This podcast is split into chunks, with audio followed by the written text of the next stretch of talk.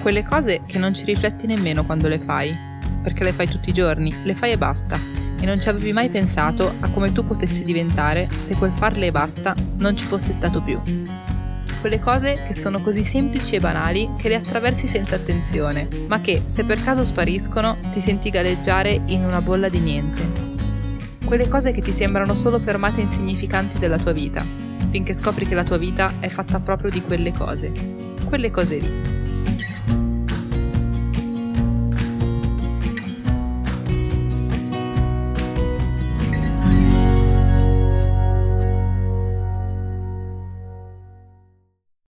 Sono le 11 di sabato mattina e 40 ore che non esco di casa. 40. Il mal di testa, la necessità passiva di finire il libro che ho comprato tre giorni fa, il weekend in montagna con mia sorella saltato all'ultimo. Sono solo alcune delle scuse che mi hanno spinta a passare più di un giorno e mezzo navigando a vista tra camera, cucina e bagno, non avvicinandomi nemmeno al terrazzino. Mentre apro il frigo per prendermi il budino al cioccolato delle 11, tradizione dei sabati mattina a casa in solitudine, arriva un sms. Se è un sms so già che o è la banca o è una promozione di qualche genere. Anche mia mamma ha smesso di inviarmi sms finalmente. E infatti, wow, da oggi nel mio negozio di frutta preferito, quello in cui una volta a settimana spediscono le burrate pugliesi, sono arrivate anche le vaschette di stracciatella. Ah, la stracciatella, ma in realtà non mi importa granché della stracciatella in questo momento e il negozio è a più di mezz'ora da casa a piedi. Prendo questo entusiasmo ingiustificato come un chiaro messaggio alla mia pigrizia. Vatti a fare sti quattro passi, su. Mi pettino, metto un filo di mascara, mi infilo un vestito colorato e le scarpe primaverili che non ho ancora usato per quest'anno. Il cielo è quasi sereno, solo parzialmente coperto. Agguanto la borsa sull'attaccapanni e in una sola mossa ne estraggo le chiavi e gli occhiali da sole, che anche stavolta ho dimenticato di inserire nella loro custodia, ma che anche stavolta si sono salvati dall'ennesimo graffio sulle lenti, incastrandosi nella fodera della tasca interna. Inizio a pensare che abbiano sviluppato un istinto di sopravvivenza per non soccombere alla mia distrazione. Mentre esco dal portone, incontro il paracadutista Collaschi. È un uomo di circa 80 anni che abita due vie più in basso rispetto alla mia L'ho soprannominato così, dopo quella sola volta in cui mi ha rivolto la parola tra le almeno 30 in cui l'ho incrociato in questi anni. Era particolarmente di buon umore e per circa 10 minuti tenne in piedi un sorridente monologo, raccontandomi del suo passato nella folgore, di come gli uomini di una volta avessero un coraggio ora dimenticato e di quanto sua moglie fosse rimasta incantata dalla sua divisa. Oggi, come negli altri nostri 29 incontri, che non sono stati un'eccezione, il signor paracadutista risponde al mio sorriso e al mio buongiorno solo con un cenno del capo e con quello sguardo a metà, accelerando il passo. Aspetto che passino veloci davanti a me e mi dirigo nella direzione opposta di via Alessandria. Abito in una zona abbastanza centrale della città, in cui però devi attraversare almeno due isolati e un paio di incroci prima di iniziare a sentire il traffico Fino a quel momento ci si sente a metà tra un piccolo paese e il cortile di un grande condominio. Senti solo voci e suoni di televisioni dalle case, pochissime automobili e solo un passante ogni tanto. Al primo incrocio mi controllo come sempre, con rapidità ma con una certa attenzione, nelle vetrine a specchio della lavanderia Molly.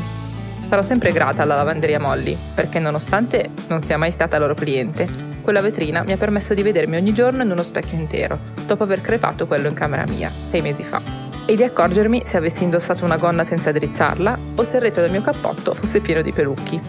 Insomma, non le ho mai portate al mio guardaroba, ma in qualche modo se n'è comunque presa cura, in ogni stagione. Al secondo incrocio mi imbatto nel titolare della pizzeria L'Angolo, in cui vado un paio di volte al mese, non di più. Inizia il solito scambio di battute gentili tra persone che non sanno nulla della vita l'uno dell'altra, se non quante volte in un anno mangio una pizza io e quanti scontrini in media mette a giorno lui. Il solito chiacchierar di niente, pieno di entusiasmo, come se ci si conoscesse da sempre. Mentre gli rispondo, ho già ripreso a camminare, salutando da lontano. Un paio di metri più avanti incrocio dei passanti che mi guardano straniti. Ecco, sicuramente ho il solito sorriso da ebete, che mi rimane sulla faccia per almeno 30 secondi ogni volta in cui ho avuto una conversazione casuale con qualcuno.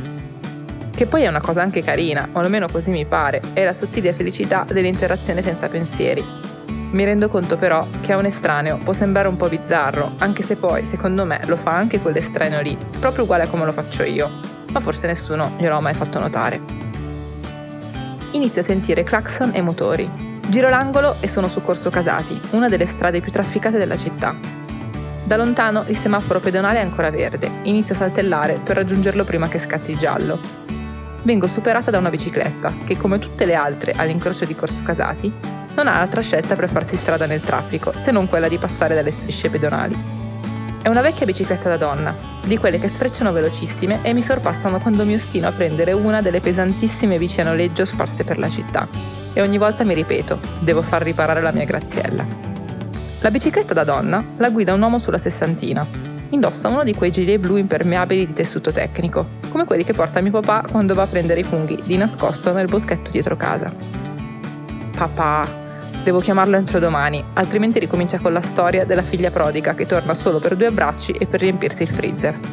Tiro fuori il telefono e mi imposto un promemoria per stasera. Attraverso l'ultimo semaforo dei quattro di Corso Casati.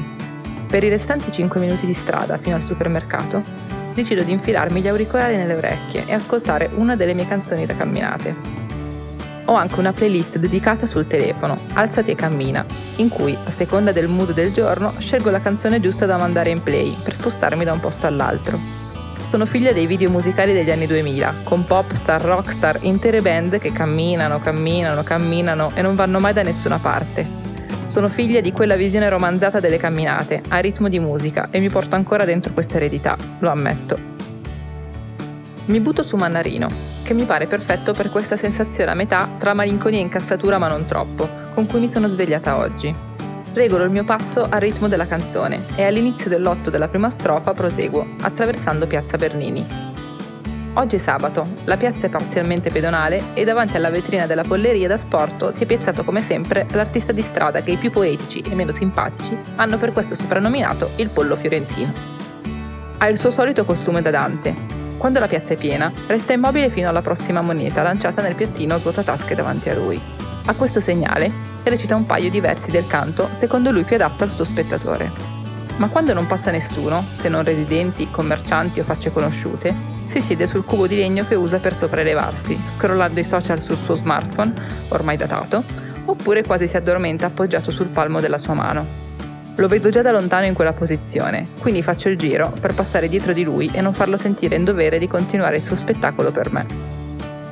Ne approfitto per spiare dentro gli storici negozi sotto i portici. Li vedo quasi sempre semivuoti, con i titolari appoggiati al bancone, che guardano annoiati lo schermo di un PC o che chiacchierano con quello che probabilmente è un vicino o un cliente abituale, a giudicare dalla postura fin troppo comoda che hanno in loro presenza.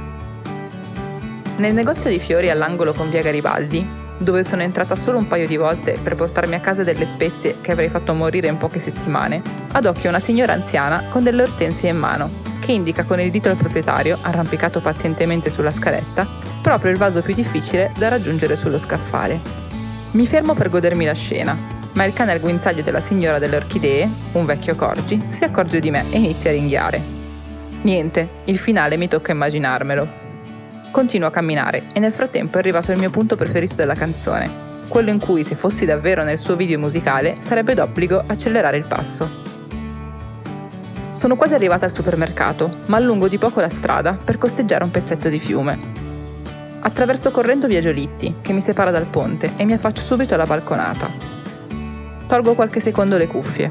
L'acqua come sempre è torbida, ma il rumore è lo stesso del ben più pulito Ticino dietro casa dei miei genitori. Premo di nuovo play e rimango a guardare il fiume, il tempo di far finire la canzone. Poi, con le cuffie nell'orecchio a vuoto, attraverso la strada e mi infilo nella via pedonale dove si trova il negozio di frutta. Prima di entrare, mi ricordo che no, non mi sono fermata allo sportello della banca e la titolare, quando per 4 euro di conto le presento la carta, l'accetta, ma mi punta con lo sguardo che io chiamo gentilezza e santa pazienza perché la linea telefonica è pessima lì dentro e ogni operazione elettronica impiega almeno 8 minuti per concludersi. Lo sportello bancomat più vicino è a 300 metri da qui. Posso arrivarci costeggiando il fiume. Potrei benissimo pagare con il bancomat, ignorare lo sguardo gentilezza santa pazienza e tornarmene a casa con la stracciatella e solo un pochetto di senso di colpa che sparirà in 60 secondi. Esco dal supermercato, faccio partire la playlist Alzati e cammina e mi avvio verso lo sportello bancomat. Vatti a fare altri quattro passi, su.